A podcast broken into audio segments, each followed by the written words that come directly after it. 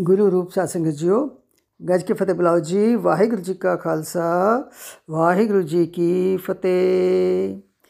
ਪਿਛਲੀ ਲੜੀ ਜੋੜਨ ਵਾਸਤੇ ਇਹ ਬੇਨਤੀ ਹੈ ਕਿ, ਅ- ਗੁਰੂ ਤੇਗ ਬਹਾਦਰ ਜੀ ਮਹਾਰਾਜ ਦੀ ਸ਼ਤਾਬਦੀ ਨੂੰ ਸਮਰਪਿਤ ਪ੍ਰੋਗਰਾਮ ਦੇ ਅਧੀਨ ਅਸੀਂ ਉਹਨਾਂ ਦੀ ਜੀ- ਜੀਵਨ ਯਾਤਰਾ ਦਾ ਵਰਣਨ ਕਰਦੇ ਹੋਏ ਇੱਥੇ ਪਹੁੰਚੇ ਸਾਂ ਕਿ ਉਹਨਾਂ ਦੀ ਸ਼ਹੀਦੀ ਕਿਸ ਤਰ੍ਹਾਂ ਬੇਰਹਿਮੀ ਨਾਲ ਕੀਤੀ ਗਈ, ਜੋ ਕਿ ਦੁਨੀਆ ਦੇ ਇਤਿਹਾਸ ਵਿੱਚ ਇੱਕ ਅਦੁੱਤੀ ਮਿਸਾਲ ਹੈ।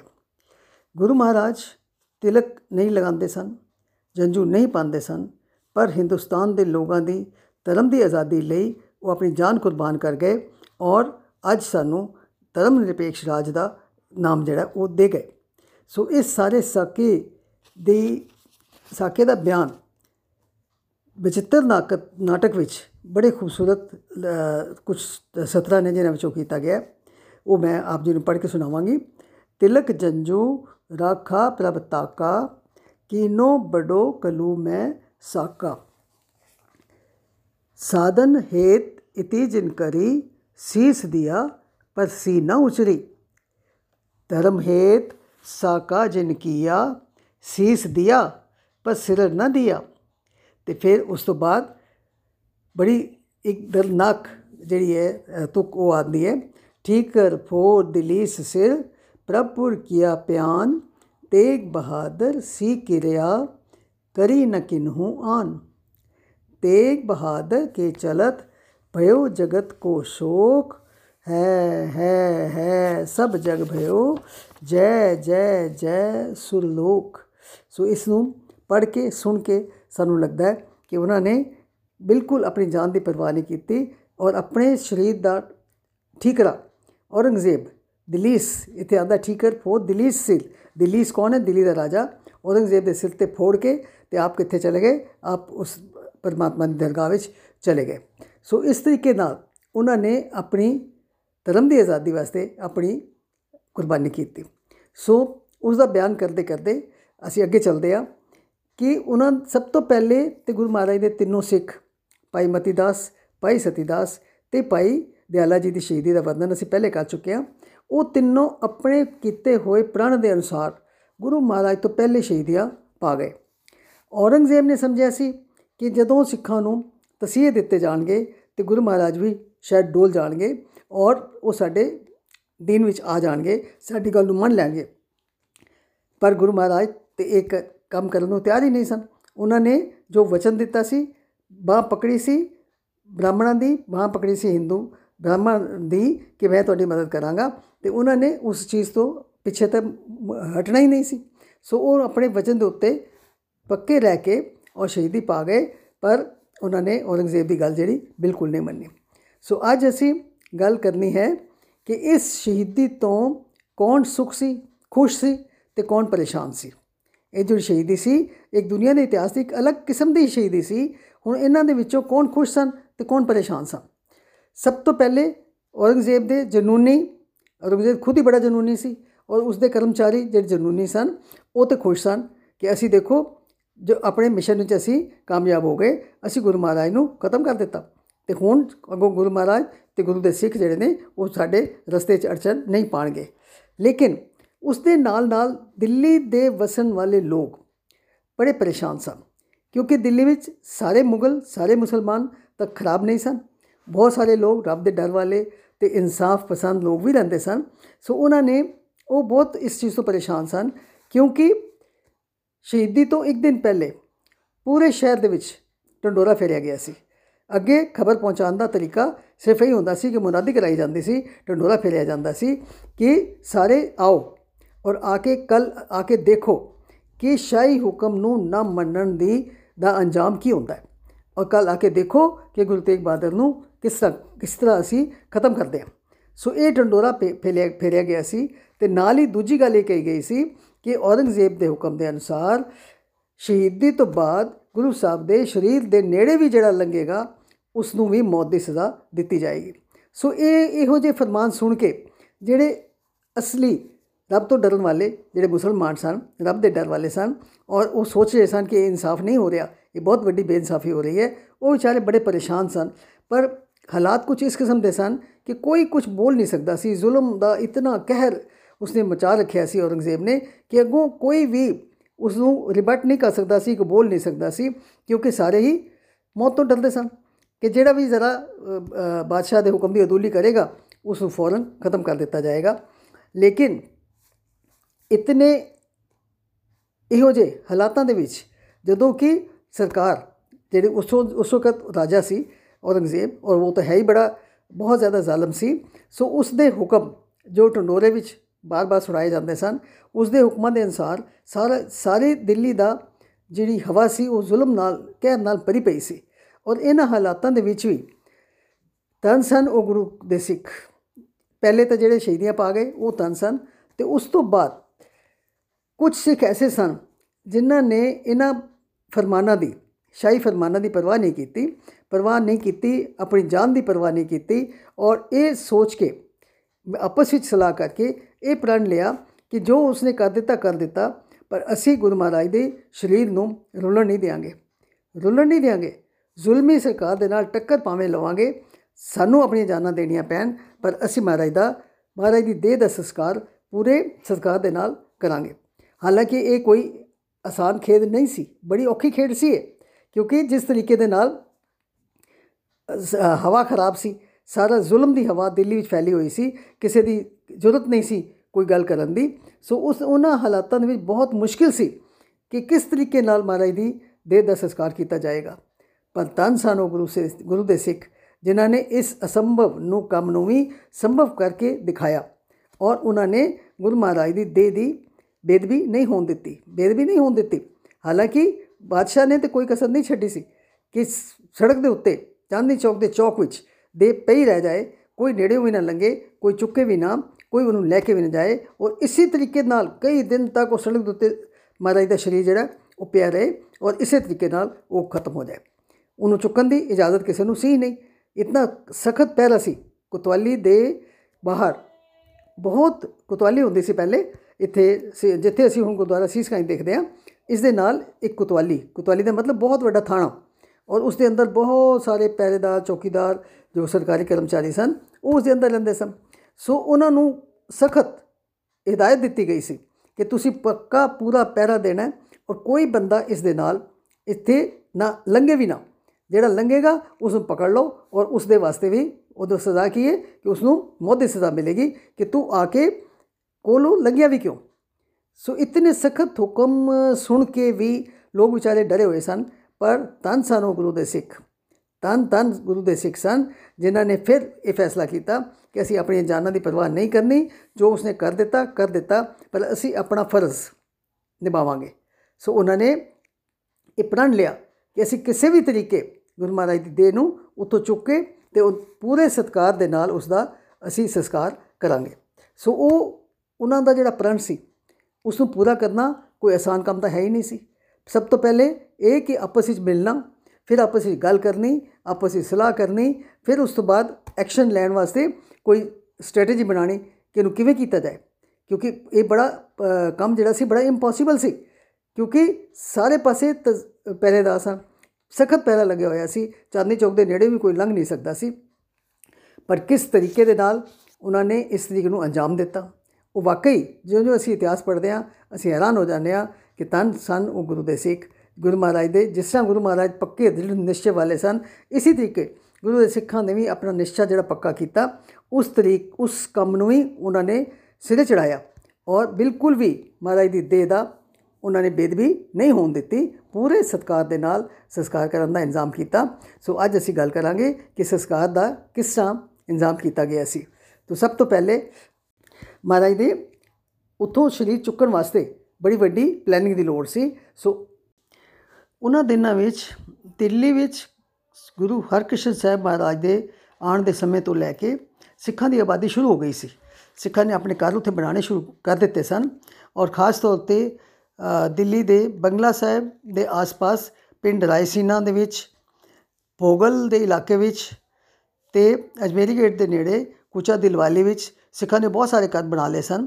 ਸੋ ਇਤਿਹਾਸ ਵਿੱਚ ਇਹ ਜ਼ਿਕਰ ਆਂਦਾ ਹੈ ਕਿ ਉਹਨਾਂ ਦਿਨਾਂ ਵਿੱਚ ਦਿੱਲੀ ਵਿੱਚ ਤਕਰੀਬਨ 70000 ਸਿੱਖਾਂ ਦੀ ਆਬਾਦੀ ਸੀ। ਸੋ ਇਸ ਦਿਨ, ਜਿਸ ਦਿਨ ਸ਼ਹੀਦੀ ਹੋਈ, ਉਸ ਦਿਨ ਇਹਨਾਂ ਸਾਰੇ ਇਲਾਕਿਆਂ ਤੋਂ ਕੁਝ ਸਿੱਖ ਜਿਹੜੇ ਸਨ, ਉਹ ਉੱਥੇ ਚਾਂਦਨੀ ਚੌਕ ਪਹੁੰਚੇ ਔਰ ਇਸ ਸ਼ਹੀਦੀ ਦਾ ਨਜ਼ਾਰਾ ਉਹਨਾਂ ਨੇ ਆਪਣੀਆਂ ਅੱਖਾਂ ਨਾਲ ਦੇਖਿਆ ਔਰ ਇਸ ਡਰਾਵਣੇ, ਇਸ ਇਹੋ ਜਿਹੇ ਮਾਹੌਲ ਨੂੰ ਦੇਖ ਕੇ ਉਹਨਾਂ ਦਿਲ ਤਰਾ ਤਰਾ ਕਰ ਚੁੱਕ, ਕਰ ਉੱਠੇ ਕਿ ਇਹ ਹੋਇਆ ਕੀ?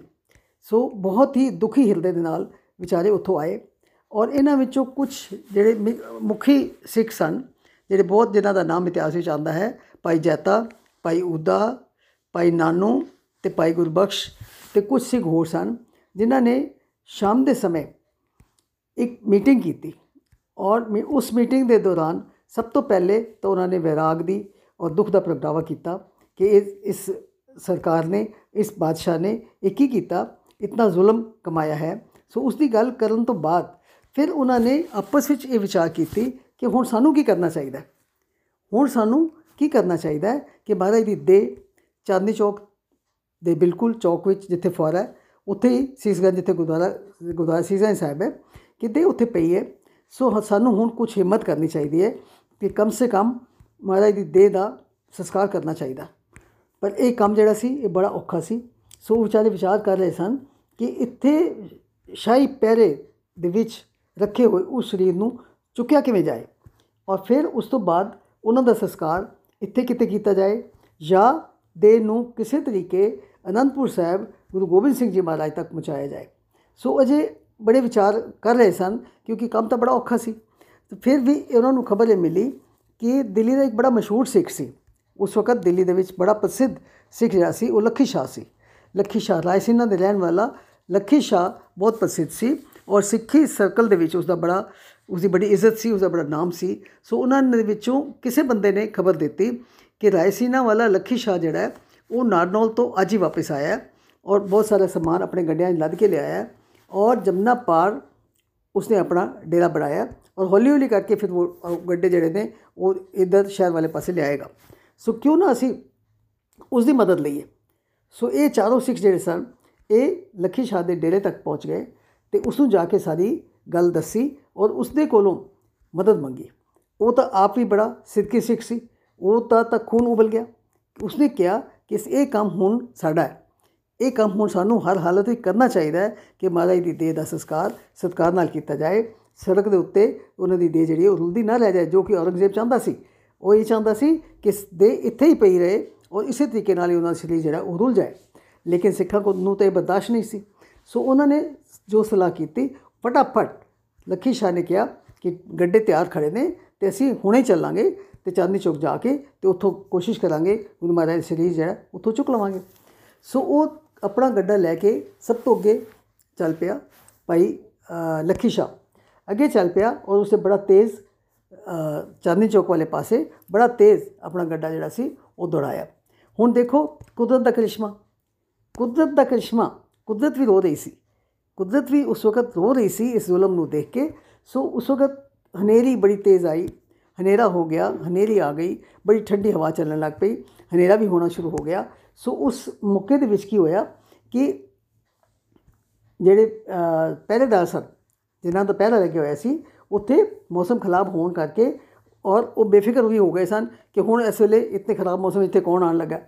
ਸੋ ਉਹ ਥੱਕ ਟੁੱਟ ਕੇ ਔਰ ਅੰਦਰ ਕੋਤਵਾਲੀ ਦੇ ਅੰਦਰ ਜਾ ਕੇ ਬੈਠ ਗਏ ਤੇ ਅੱਧੇ ਸੁੱਤੇ ਅੱਧੇ ਜਾਗਤੇ ਉੱਥੇ ਉਹ ਆਰਾਮ ਕਰਨ ਲੱਗ ਪਏ, ਅਵੇਸਲੇ ਹੋ ਗਏ ਕਿ ਇੰਨੇ ਖਰਾਬ ਮੌਸਮ ਦੇ ਵਿੱਚ ਇੱਥੇ ਕੌਣ ਆ ਰਿਹਾ ਪਹਿਲੇ ਸਾਰੇ ਪਹਿਰਾਦਾਰ ਹੀ ਕਿਸੇ ਟਾਈਮ ਤੇ ਅਵੇਸਲੇ ਹੋ ਜਾਂਦੇ ਨੇ, ਤਾਂ ਹੀ ਕੋਈ ਘਟਨਾ ਇਹੋ ਜਿਹੀ ਵਾਪਰਦੀ ਹੈ। ਸੋ ਉੱਥੇ ਜਦੋਂ ਲੱਖੀ ਸ਼ਾ ਦਾ ਗੱਡਾ ਪਹੁੰਚਿਆ ਤੇ ਕੁਦਰਤ ਦਾ ਕਰਿਸ਼ਮਾ ਐਸਾ ਹੋਇਆ ਕਿ ਬਿਜਲੀ ਕੜਕੀ, ਬੜੀ ਜ਼ੋਰ ਦੀ ਬਿਜਲੀ ਕੜਕੀ ਔਰ ਉਸ ਰੋਸ਼ਨੀ ਦੇ ਵਿੱਚ ਉਸ ਨੂੰ ਮਹਾਰਾਜ ਦਾ, ਮਹਾਰਾਜ ਦੀ ਦੇਹ ਜਿਹੜੀ ਉਹ ਨਜ਼ਰ ਆ ਗਈ। ਉਸ ਨੇ ਫਟਾਫਟ ਆਪਣੇ ਨਾਲ ਦੇ ਬੰਦੇ ਜਿਹੜੇ ਗੱਡੇ ਵਿੱਚ ਇੱਕ ਦੋ ਬੰਦੇ ਹੋਰ ਸਨ, ਉਹਨਾਂ ਦੀ ਸਹਾਇਤਾ ਨਾਲ ਫਟਾਫਟ ਉਸਨੇ ਦੇਹ ਨੂੰ ਚੁੱਕਿਆ ਤੇ ਆਪਣੇ ਗੱਡੇ 'ਚ ਲੱਦ ਲਿਆ। ਔਰ ਉਸਨੇ ਇੰਤਜ਼ਾਰ ਨਹੀਂ ਕੀਤੀ ਕਿ ਮੈਂ ਹੁਣ ਬਾਕੀ ਜਿਹੜਾ ਹਿੱਸਾ ਹੈ, ਯਾਨੀ ਕਿ ਸ਼ਰੀ ਸਰੀ ਸੀਸ ਸਿਰ ਜੋ ਹੈ, ਉਹ ਮੈਂ ਲੱਭਾਂ। ਲੱਭਦਾ ਰਵਾਂਗਾ ਤੇ ਇਸ ਕੰਮ ਵੀ ਜਾਵਾਂਗਾ। ਇਹ ਵੀ ਮੈਂ ਪਕੜਿਆ ਜਾਵਾਂਗਾ ਤੇ ਮਹਾਰਾਜ ਦੀ ਦੇਹ ਨੂੰ ਉਹ ਆਪਣੇ ਕੋਲ ਆਪਣੇ ਕਬਜ਼ੇ 'ਚ ਕਰ ਲੈਣਗੇ। ਸੋ ਉਸਨੇ ਬਿਲਕੁਲ ਇੰਤਜ਼ਾਰ ਨਹੀਂ ਕੀਤੀ ਔਰ ਆਪਣਾ ਗੱਡਾ ਦੌੜਾ ਕੇ ਉਹ ਦੌੜ ਗਿਆ, ਉੱਥੋਂ ਚਲਾ ਗਿਆ। ਔਰ ਇਸੇ ਤਰ੍ਹਾਂ ਭਾਈ ਜੈਤਾ, ਭਾਈ ਉਦਾ ਤੇ ਭਾਈ ਨਾਨੂ ਜਿਹੜੇ ਨਾਲ ਸਨ, ਉਹ ਉਹਨਾਂ ਨੂੰ ਵੀ ਬਿਜਲੀ ਚਮਕ, ਚਮਕਦੀ ਬਿਜਲੀ ਵਿੱਚ ਉਹਨਾਂ ਨੂੰ ਮਹਾਰਾਜ ਦਾ ਸੀਸ ਨਜ਼ਰ ਆ ਗਿਆ। ਮਹਾਰਾਜ ਦਾ ਸੀਸ ਜਦੋਂ ਨਜ਼ਰ ਆਇਆ ਤੇ ਉਹਨਾਂ ਨੇ ਕੁਝ ਸੋ ਬਿਨਾਂ ਸੋਚੇ ਸਮਝੇ ਉਹਨਾਂ ਨੇ ਫਟਾਫਟ ਉਸ ਨੂੰ ਚੁੱਕਿਆ, ਸੀਸ ਨੂੰ ਚੁੱਕਿਆ, ਆਪਣੇ ਕੱਪੜਿਆਂ ਦੇ ਵਿੱਚ ਲੁਕਾ ਲਿਆ, ਲੁਕਾ ਕੇ ਤੇ ਉਹ ਤਿੰਨੋਂ ਬੜੀ ਤੇਜ਼ ਉੱਥੋਂ ਦੌੜ ਗਏ। ਉਸ ਜਗ੍ਹਾ ਤੋਂ ਉਹ ਦੌੜ ਗਏ। ਲੱਖੀ ਸ਼ਾਹ ਆਪਣੇ ਗੱਡੇ ਵਿੱਚ ਤੜ ਲੈ ਗਿਆ ਤੇ ਇਹ ਜਿਹੜੇ ਸਿੱਖ ਸਨ, ਇਹਨਾਂ ਨੇ ਆਪਣੇ ਕੱਪੜਿਆਂ ਦੇ ਵਿੱਚ ਲੁਕਾ ਕੇ ਤੇ ਮਹਾਰਾਜ ਦਾ ਸੀਸ ਲੈ ਕੇ ਤੇ ਉੱਥੋਂ ਦੌੜ ਗਏ। ਇੱਥੇ ਮੈਂ 1 ਮਿੰਟ ਵਾਸਤੇ ਰੁਕ ਕੇ ਤੇ ਅੱਜ ਦਾ ਸਵਾਲ ਪੁੱਛਣਾ ਚਾਹਾਂਗੀ ਕਿ ਜਦੋਂ ਭਾਈ ਜੈਤਾ ਭਾਈ ਉਦਾ ਤੇ ਭਾਈ ਨਾਨੋ ਨੇ, ਨਾਨੂ ਨੇ ਗੁਰੂ ਮਹਾਰਾਜ ਦਾ ਸੀਸ ਚੁੱਕਿਆ ਤੇ ਉਹ ਦੌੜ ਕੇ ਉੱਥੋਂ ਗਏ ਤੇ ਉਹ ਦੌੜ ਕੇ ਕਿੱਥੇ ਗਏ ਸਨ? ਕਿੱਥੇ ਜਾ ਕੇ ਰੁਕੇ ਸਨ? ਮੈਂ ਫਿਰ ਰਿਪੀਟ ਕਰਦੀ ਹਾਂ ਕਿ ਇਹਨਾਂ ਤਿੰਨਾਂ ਸਿੱਖਾਂ ਨੇ ਭਾਈ ਜੈਤਾ, ਭਾਈ ਉਦਾ ਤੇ ਭਾਈ ਨਾਨੂ ਨੇ ਜਦੋਂ ਮਹਾਰਾਜ ਦੇ ਸੀਸ ਨੂੰ ਚੁੱਕਿਆ ਤੇ ਕੱਪੜਿਆਂ ਵਿੱਚ ਲਪੇਟਿਆ ਤੇ ਉੱਥੋਂ ਦੌੜ ਗਏ ਤੇ ਉਹ ਦੌੜ ਕੇ ਕਿੱਥੇ ਗਏ ਸਨ? ਕਿੱਥੇ ਜਾ ਕੇ ਰੁਕੇ ਸਨ? ਇਸ ਗੱਲ ਦਾ ਜਵਾਬ ਤੁਸੀਂ ਮੈਨੂੰ ਦੇਣਾ ਹੈ। ਖੈਰ, ਅੱਗੇ ਅਸੀਂ ਗੱਲ ਕਰੀਏ ਆਪਣੀ ਲੜੀ ਜੋੜਨ ਵਾਸਤੇ ਕਿ ਭਾਈ ਪਹਿਲੇ ਗੱਲ ਕਰੀਏ ਧੜ ਦੇ ਸੰਸਕਾਰ ਦੀ, ਜਿਹੜਾ ਕਿ ਧੜ ਭਾਈ ਲੱਖੀ ਸ਼ਾਹ ਵਣਜਾਰਾ ਜਿਹੜਾ ਸੀ, ਉਹ ਚੁੱਕ ਕੇ ਲੈ ਗਿਆ ਸੀ। ਸੋ ਭਾਈ ਲੱਖੀ ਸ਼ਾਹ ਬੜੀ ਤੇਜ਼ੀ ਨਾਲ ਆਪਣਾ ਗੱਡਾ ਦੌੜਾਉਂਦਾ ਕਿੱਥੇ ਪਹੁੰਚਿਆ? ਰਾਇਸੀਨਾ ਰਾਇਸੀਨਾ ਪਿੰਡ। ਰਾਇਸੀਨਾ ਪਿੰਡ ਜਿਹੜਾ ਸੀ, ਉਹ ਕਿਹੜੀ ਜਗ੍ਹਾ ਸੀ, ਜਿੱਥੇ ਅੱਜ ਗੁਰਦੁਆਰਾ ਰਕਾਬਗੰਜ ਸਾਹਿਬ ਹੈ। ਗੁਰਦੁਆਰਾ ਰਕਾਬਗੰਜ ਸਾਹਿਬ ਹੈ, ਉੱਥੇ ਬੜੇ ਸਾਰੇ ਸਿੱਖਾਂ ਦੇ ਘਰ ਵੀ ਸਨ, ਜਿੱਥੇ ਕਿ ਭਾਈ ਲੱਖੀ ਸ਼ਾਹ ਰਹਿੰਦਾ ਸੀ। ਉਹ ਜਦੋਂ ਉੱਥੇ ਪਹੁੰਚਿਆ ਤੇ ਉਸਨੇ ਹੋਰ ਵੀ ਤੇਜ਼ੀ ਨਾਲ ਫਟਾਫਟ ਜਾ ਕੇ ਉਸਨੇ ਕੀ ਕੀਤਾ ਕਿ ਮਹਾਰਾਜ ਦਾ ਤੜ ਆਪਣੇ ਘਰ ਦੇ ਅੰਦਰ ਰੱਖਿਆ ਕਿ ਖਬਰ ਬਾਹਰ ਫੈਲੇ। ਇਸ ਤੋਂ ਪਹਿਲੇ ਹੀ ਉਸਨੇ ਪੂਰੇ ਸਤਕਾਰ ਨਾਲ ਪਾਠ ਕਰਕੇ ਪੂਰੇ ਤਰੀਕੇ ਦੇ ਨਾਲ, ਪੂਰੇ ਸਤਕਾਰ ਦੇ ਨਾਲ, ਅਦਬ ਦੇ ਨਾਲ ਉਸਨੇ ਆਪਣੇ ਘਰ ਦੇ ਅੰਦਰ ਮਹਾਰਾਜ ਦੇ ਤੜ ਨੂੰ ਪਲੰਗ ਉਤੇ ਰੱਖਿਆ ਤੇ ਆਪਣੇ ਘਰ ਨੂੰ ਅੱਗ ਲਗਾ ਦਿੱਤੀ। ਔਰ ਬਾਹਰ ਸ਼ੋਰ ਮਚਾ ਦਿੱਤਾ ਉਹ ਮੇਰੇ ਘਰ ਨੂੰ ਅੱਗ ਲੱਗ ਗਈ, ਮੇਰੇ ਘਰ ਨੂੰ ਅੱਗ ਲੱਗ ਗਈ। ਕਿਉਂਕਿ ਉਸ ਨੂੰ ਪਤਾ ਸੀ ਕਿ ਜੇ ਖਬਰ ਬਾਹਰ ਫੈਲ ਗਈ ਤੇ ਮੈਨੂੰ ਇਹ ਕੰਮ ਕੋਈ ਕਰਨ ਨਹੀਂ ਦੇਗਾ। ਇਸ ਕਰਕੇ ਬਾਅਦ ਜੋ ਹੋਏਗਾ, ਦੇਖੀ ਜਾਏਗੀ। ਜੋ ਸਜ਼ਾ ਮਿਲੇਗੀ, ਉਹ ਮੈਂ ਭੁਗਤ ਲਵਾਂਗਾ। ਲੇਕਿਨ ਇੱਕ ਵਾਰੀ ਮਹਾਰਾਜ ਦੀ ਦੇਹ ਦਾ ਸੰਸਕਾਰ ਜਿਹੜਾ ਉਹ ਸਰਕਾਰ ਨਾਲ ਹੋ ਜਾਏ। ਮਹਾਰਾਜ ਦੀ ਦੇਹ ਬਾਹਰ ਸੜਕ ਉੱਤੇ ਰੁਲਦੀ ਨਾ ਰਹਿ ਜਾਏ। ਤਾਂ ਸੀ ਉਹ ਸਿੱਖ ਜਿਸਨੇ ਕਿ ਆਪਣਾ ਘਰ ਅੱਗ ਲਗਾ ਕੇ ਬਿਲਕੁਲ ਰਾਖ ਕਰ ਦਿੱਤਾ ਔਰ ਉਸਨੇ ਗੁਰੂ ਮਹਾਰਾਜ ਦੇ ਤੜ ਦਾ ਪੂਰੇ ਸਤਕਾਰ ਦੇ ਨਾਲ ਉਹ ਸੰਸਕਾਰ ਕੀਤਾ। ਹਾਲਾਂਕਿ ਉਸਨੇ ਦੇਖੋ, ਆਪਣੇ ਘਰ ਦੀ ਕੁਰਬਾਨੀ ਕੀਤੀ, ਆਪਣਾ ਘਰ ਸਾੜ ਦਿੱਤਾ। ਲੇਕਿਨ ਹਮੇਸ਼ਾ ਹਮੇਸ਼ਾ ਵਾਸਤੇ ਉਹ ਦੁਨੀਆ ਤੇ ਅਮਰ ਹੋ ਗਿਆ। ਅੱਜ ਦੇਖੋ, ਅਸੀਂ ਜਦੋਂ ਰਕਾਬਗੰਜ ਸਾਹਿਬ ਜਾਂਦੇ ਆ ਤੇ ਸਭ ਤੋਂ ਪਹਿਲੇ ਸਾਨੂੰ ਸਾਹਮਣੇ ਕੀ ਨਜ਼ਰ ਆਉਂਦਾ? ਭਾਈ ਲੱਖੀ ਸ਼ਾਹ ਵੰਜਾਰਾ ਹਾਲ। ਕਿੰਨਾ ਵੱਡਾ ਹਾਲ ਹੈ। ਔਰ ਦੁਨੀਆ ਦੇ ਸਭ ਤੋਂ ਵੱਡੇ ਸਮਾਗਮ ਉੱਥੇ ਕੀਤੇ ਜਾਂਦੇ ਨੇ ਔਰ ਹਰ ਜਗ੍ਹਾ ਦੇ ਉੱਤੇ, ਹਰ ਇਸ਼ਤਿਹਾਰ ਤੇ ਜਿੱਥੇ ਵੀ ਹੁੰਦਾ, ਉੱਥੇ ਲਿਖਿਆ ਜਾਂਦਾ ਕਿ ਜੇ ਇਹ ਸਮਾਗਮ ਕਿੱਥੇ ਹੋਏਗਾ? ਭਾਈ ਲੱਖੀ ਸ਼ਾਹ ਵੰਜਾਰਾ ਹਾਲ 'ਚ ਹੋਏਗਾ। ਕਿਤਨੇ ਵਿਆਹ ਸ਼ਾਦੀਆਂ ਉੱਥੇ ਹੁੰਦੇ ਨੇ, ਕਿਤਨੀ ਸੰਗਤ ਉੱਥੇ ਜੁੜਦੀ ਹੈ ਔਰ ਨਾਮ ਕਿਸ ਦਾ ਹੁੰਦਾ ਹੈ? ਭਾਈ ਲੱਖੀ ਸ਼ਾਹ ਦਾ। ਸੋ ਜਿਸ ਨੇ ਵੀ ਕੋਈ ਕੁਰਬਾਨੀ ਕੀਤੀ ਉਹ ਆਪਣੀ ਦੁਨੀਆ ਦੇ ਵਿੱਚ ਆਪਣਾ ਨਾਮ ਕਮਾ ਗਿਆ ਔਰ ਹਮੇਸ਼ਾ ਵਾਸਤੇ ਉਹ ਅਮਰ ਹੋ ਗਿਆ ਖੈਰ ਉਸਨੇ ਆਪਣਾ ਕੰਮ ਤਾਂ ਕਰ ਦਿੱਤਾ ਔਰ ਖਬਰ ਪਹਿਲ ਤਦ ਤੱਕ ਸਵੇਰ ਹੋ ਗਈ ਸੀ ਸਵੇਰ ਹੁੰਦਿਆਂ ਹੀ ਇੱਕਦਮ ਖਬਰ ਇਹ ਫੈਲ ਗਈ ਸਵੇਰੇ ਪਹਿਰਾਦਾਰਾਂ ਨੇ ਜਦੋਂ ਦੇਖਿਆ ਕਿ ਸੜਕ ਦੇ ਉੱਤੇ ਨਾ ਤਾਂ ਸੀਸ ਹੈ ਤੇ ਨਾ ਤੜ ਹੈ ਇਹ ਕਿੱਥੇ ਗਾਇਬ ਹੋ ਗਏ ਇਤਨੇ ਪਰੇਸ਼ਾਨ ਉਹ ਇਤਨੇ ਪਰੇਸ਼ਾਨ ਸਨ ਕਿ ਇਤਨੇ ਸਖਤ ਪਹਿਰੇ ਦੇ ਵਿੱਚ, ਇਤਨੇ ਸਖਤ ਪਹਿਰੇ ਹੁੰਦੇ ਹੋਏ ਵੀ ਇਹ ਕੌਣ ਲੋਕ ਨੇ ਜੋ ਇਹ ਕੰਮ ਕਰ ਲੈਂਦੇ ਨੇ ਔਰ ਉਹ ਮਹਾਰਾਜ ਦੀ ਦੇ ਚੁੱਕੇ ਲੈ ਗਏ ਬਹੁਤ ਪਰੇਸ਼ਾਨ ਹੋਏ। ਲੇਕਿਨ ਅਜੇ ਜਦ ਤੱਕ ਕਿ ਉਹ ਕੋਈ ਐਕਸ਼ਨ ਲੈਂਦੇ, ਕੋਈ ਇਸ ਦੇ ਖੋਜ ਕਰਦੇ ਕਿ ਕਿੱਥੇ ਗਿਆ ਸੀ, ਇਸ ਤੇ ਕਿੱਥੇ ਗਿਆ, ਤੜ ਤੇ ਕਿੱਥੇ ਗਈ ਦੇ ਸੋ ਉਹ ਉਸ ਤੋਂ ਪਹਿਲੇ ਹੀ ਭਾਈ ਲਖੀ ਸ਼ਾਹ ਤੇ ਆਪਣੇ ਘਰ ਤੋਂ ਅਗ ਲਗਾ ਕੇ ਤੇ ਮਹਾਰਾਜ ਦਾ ਸੰਸਕਾਰ ਤੜ ਦਾ ਸੰਸਕਾਰ ਕਰ ਚੁੱਕਾ ਸੀ ਔਰ ਕੋਈ ਕਾਰਵਾਈ ਹੋ ਨਹੀਂ ਪਾਈ। ਉਹ ਵਿਚਾਰੇ ਹੱਥ ਬਲਦੇ ਹੀ ਰਹਿ ਗਏ ਕਿ ਅਸੀਂ ਸਾਰੀ ਰਾਤ ਪਹਿਰੇ ਦਿੰਦੇ ਰਹੇ ਔਰ ਦੇਖੋ ਕੌਣ ਜਿਹੜੇ ਸਨ, ਉਹ ਆਪਣਾ ਮਹਾਰਾਜ ਦੇ ਨੂੰ ਚੁੱਕ ਕੇ ਲੈ ਗਏ। ਸੋ ਇਸ ਦੀ ਇਹ ਕੁਰਬਾਨੀ ਜਿਹੜੀ ਸੀ, ਇਹ ਕਿਸ ਨੇ ਕੀਤੀ? ਭਾਈ ਲੱਖੀ ਸ਼ਾਹ ਬੰਜਾਰੇ ਨੇ, ਜਿਸ ਦੇ ਨਾਮ ਤੇ ਅਸੀਂ ਅੱਜ ਲੱਖੀ ਸ਼ਾਹ ਬੰਜਾਰਾ ਲੱਖੀ ਸ਼ਾਹ ਬੰਜਾਰਾ ਹਾਲ ਜਿਹੜਾ ਉਹ ਅਸੀਂ ਦੇਖਦੇ ਹਾਂ। ਖੈਰ, ਬਾਕੀ ਜਿਹੜੀ ਦੂਸਰੀ ਗੱਲ ਮਹਾਰਾਜ ਦੇ ਸੀਸ ਦੇ ਸਤਕਾਰ ਦੀ, ਉਹ ਅਗਲੇ ਅਗਲੀ ਵਾਰੀ ਵਿੱਚ ਕਰਾਂਗੇ ਕਿਉਂਕਿ ਬੜੀ ਲੰਬੀ ਕਹਾਣੀ ਹੈ ਉਹ ਬਹੁਤ ਹੀ ਲੰਬੀ ਸਾਖੀ ਹੈ ਕਿ ਮਾਲੀ ਦਾ ਸੀਸ ਦਾ ਸੰਸਕਾਰ ਕਿਵੇਂ ਹੋਇਆ ਤੇ ਕਿੱਥੇ ਹੋਇਆ ਉਹ ਬੜੀ ਹੀ ਲੰਬੀ ਸਾਖੀ ਹੈ ਸੋ ਉਸ ਨੂੰ ਅਗਲੀ ਵਾਰੀ ਅਸੀਂ ਕਰਾਂਗੇ ਔਰ ਉਸ ਤੋਂ ਬਾਅਦ ਇੱਕ ਗੱਲ ਹੋਰ ਵੀ ਕਿ ਜਿਹੜੇ ਤਿੰਨ ਸਿੱਖਾਂ ਦੇ ਤਿੰਨ ਸਿੱਖਾਂ ਦੀ ਸ਼ਹੀਦੀ ਹੋਈ ਸੀ ਭਾਈ ਮਤੀਦਾਸ ਭਾਈ ਸਤੀਦਾਸ ਤੇ ਭਾਈ ਦਿਆਲਾ ਜੀ ਉਹਨਾਂ ਦੀ ਅਗਲੇ ਦਿਨ ਤੱਕ ਅਗਲਾ ਦਿਨ ਕਿਹੜਾ ਸੀ ਜਦੋਂ ਗੁਰੂ ਤੇਗ ਬਹਾਦਰ ਦੀ ਸ਼ਹੀਦੀ ਹੋਈ ਅਗਲੇ ਦਿਨ ਤੱਕ ਉਹਨਾਂ ਦੇ ਕੋਈ ਪਤਾ ਨਹੀਂ ਸੀ ਕਿ ਉਹਨਾਂ ਦੀ ਲਾਸ਼ਾਂ ਕਿੱਥੇ ਗਈਆਂ। ਸੋ ਇਸ ਦੀ ਗੱਲ ਵੀ ਅਸੀਂ ਅਗਲੀ ਵਾਰੀ ਕਰਾਂਗੇ ਕਿ ਉਹਨਾਂ ਤਿੰਨਾਂ ਲਾਸ਼ਾਂ ਦਾ ਕੀ ਹੋਇਆ ਤੇ ਮਹਾਰਾਜ ਦੇ ਸੀਸ ਦਾ ਕੀ ਹੋਇਆ ਤੇ ਇਹਨਾਂ ਸਾਰਿਆਂ ਦੇ ਸੰਸਕਾਰ ਕਿਸ ਤਰੀਕੇ ਨਾਲ ਕੀਤੇ ਗਏ। ਸੋ ਅੱਜ ਦਾ ਪ੍ਰੋਗਰਾਮ ਇੱਥੇ ਹੀ ਸਮਾਪਤ ਹੈ ਜੀ। ਭੁੱਲਾਂ ਚੁੱਕਾਂ ਦੀ ਖਿਮਾ, ਵਾਹਿਗੁਰੂ ਜੀ ਕਾ ਖਾਲਸਾ, ਵਾਹਿਗੁਰੂ ਜੀ ਕੀ ਫਤਿਹ।